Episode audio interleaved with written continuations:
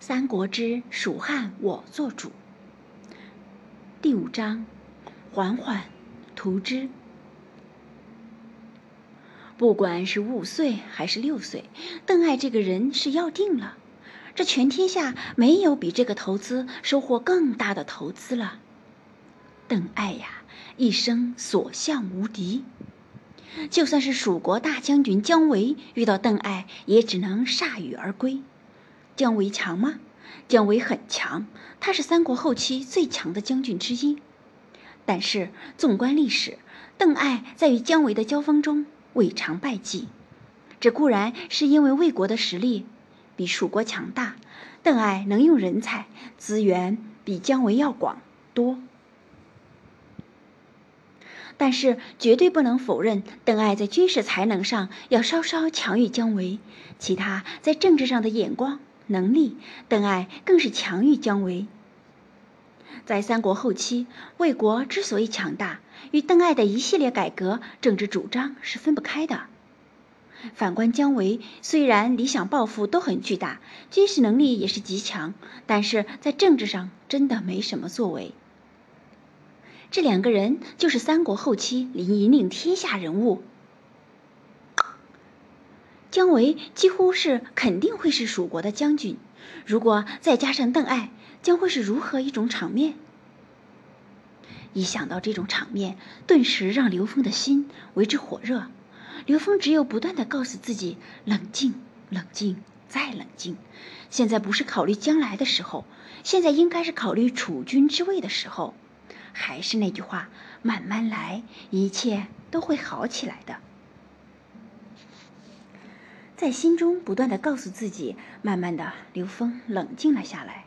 现在不是寻访邓艾的时候，要过一段时间。今日刚在刘备的跟前拜了名师，若是明日就出去寻访邓艾，一定会被当作是不务正业，很是不明智。心中有了主意后，刘峰的气息也变得沉稳了起来。刘峰气息平稳下来后，他身前的环儿却也是松了一口气。说实在的，刚才刘峰那火热的目光实在是让人可怕。其实环儿也不是个不知男女事的女子，她在派到刘峰身边也有干事的另一层意思，为刘峰开导男女之事，学会人道，好让刘备早些抱孙子。但毕竟是处子，脸嫩了一些。环儿的神色变化，刘峰没有注意到，他只是为自己沉稳下来而松了一口气。去取一些书卷过来给我看看。既然暂时不用想邓艾的事情。那就先应付徐庶吧，这个时候多看看书，长长学问，那是绝对没错的。是，环儿应了一声，对着刘峰扶了扶身子，很是端庄的起身去拿书卷去了。走动间虽然不是摇曳生姿，却也是风韵迷人。片刻后，就带着一堆侍女，各自抱着满满的书卷走了进来。所谓书卷，就是一捆捆的竹简。侍女们抱进来的看起来很多，其实量并不多。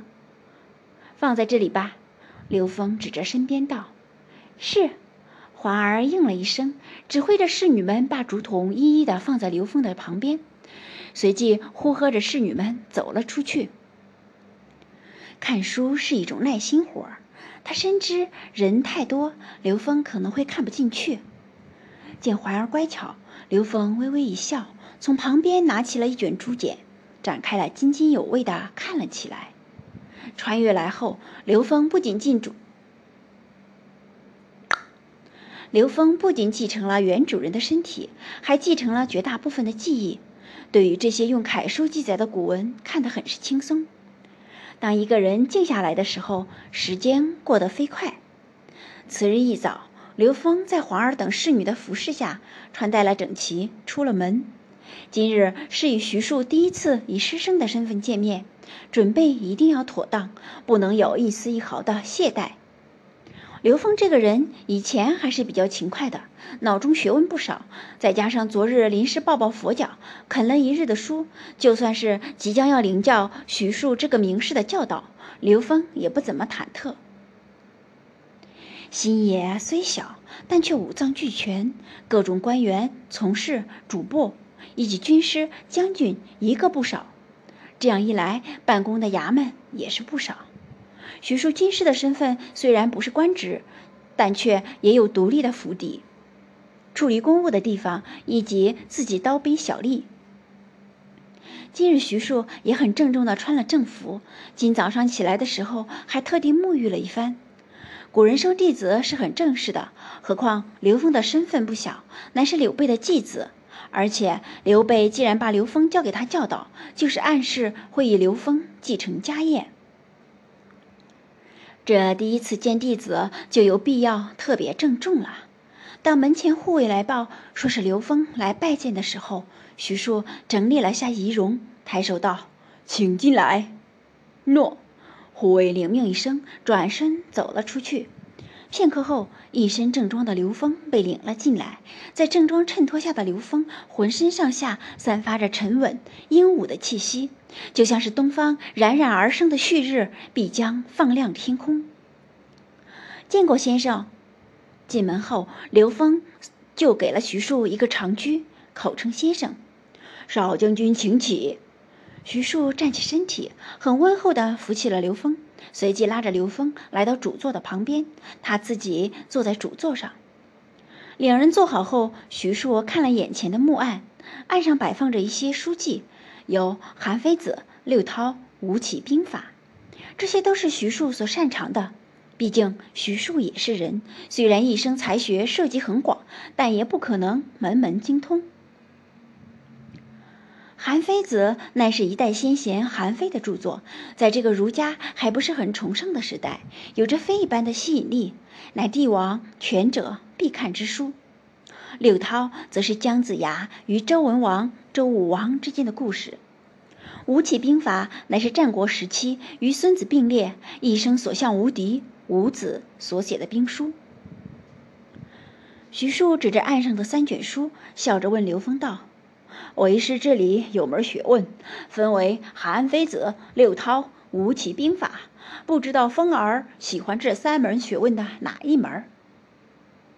这本来是师徒第一天见面时候的必然问答，但是看着案上的三门学问，刘峰心下却是一动，这未尝不是一次向徐庶暗示野心的机会。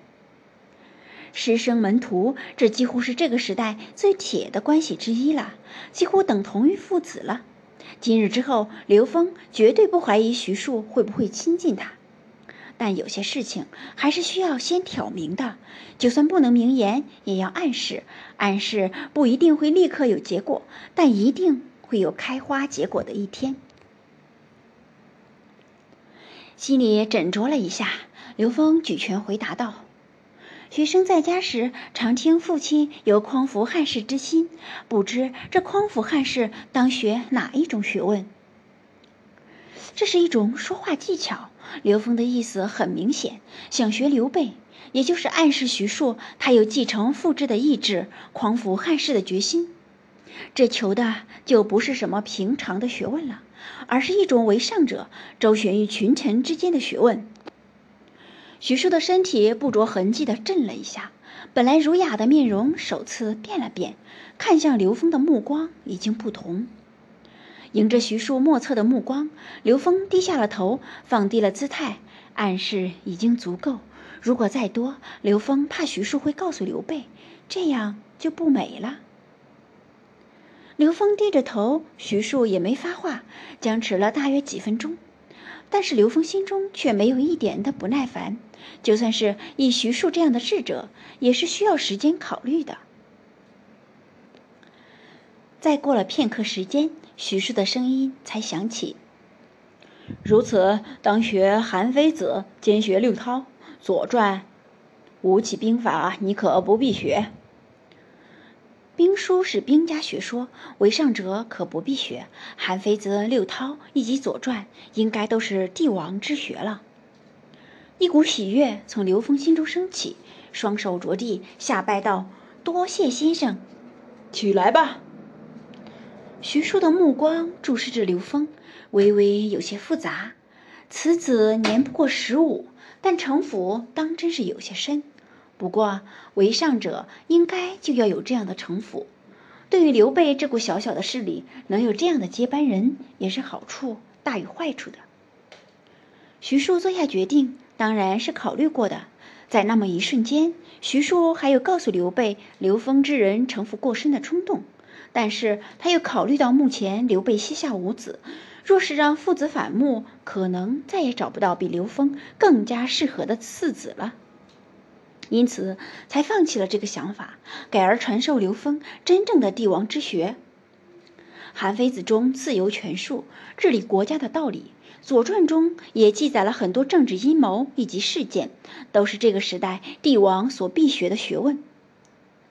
徐庶话音一落，刘峰就缓缓地起了身。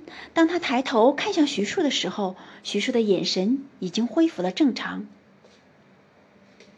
你先学韩非子，若有不懂的，先记下，明日再问我。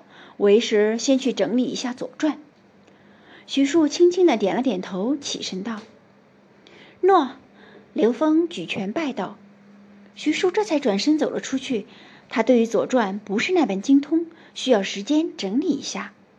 徐庶走后，刘峰当然没有偷懒，而是拿起了韩非子，静静的看着。先不说与徐庶的关系需要互相经营，需要展现强大的学习欲望来获得徐庶的好感。学习知识也是这个时代生存的不二法门。刘峰必须要扩充自己。展开竹筒，展开竹简，开篇第一卷是三个漂亮的楷书，《初道秦》，这就是传说中的韩非子啊，法家经典。在后世的时代，这种书几乎用不到了。只有在这个波涛汹涌、或阴谋诡计，或是阳谋迫害的时代，才会用到这样的书。心中笑了笑，刘峰进入了韩非子之中。不知不觉已经时过正午。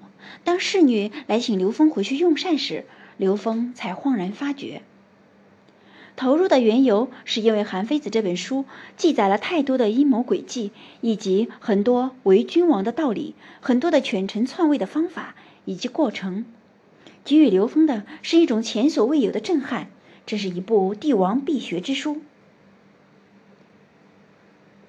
没想到我还有这么投入读书的时候，轻轻地放下《韩非子》，刘峰心下笑了笑。捶了捶有些酸疼的腿，这才起了身子，随着侍女返回府邸用膳。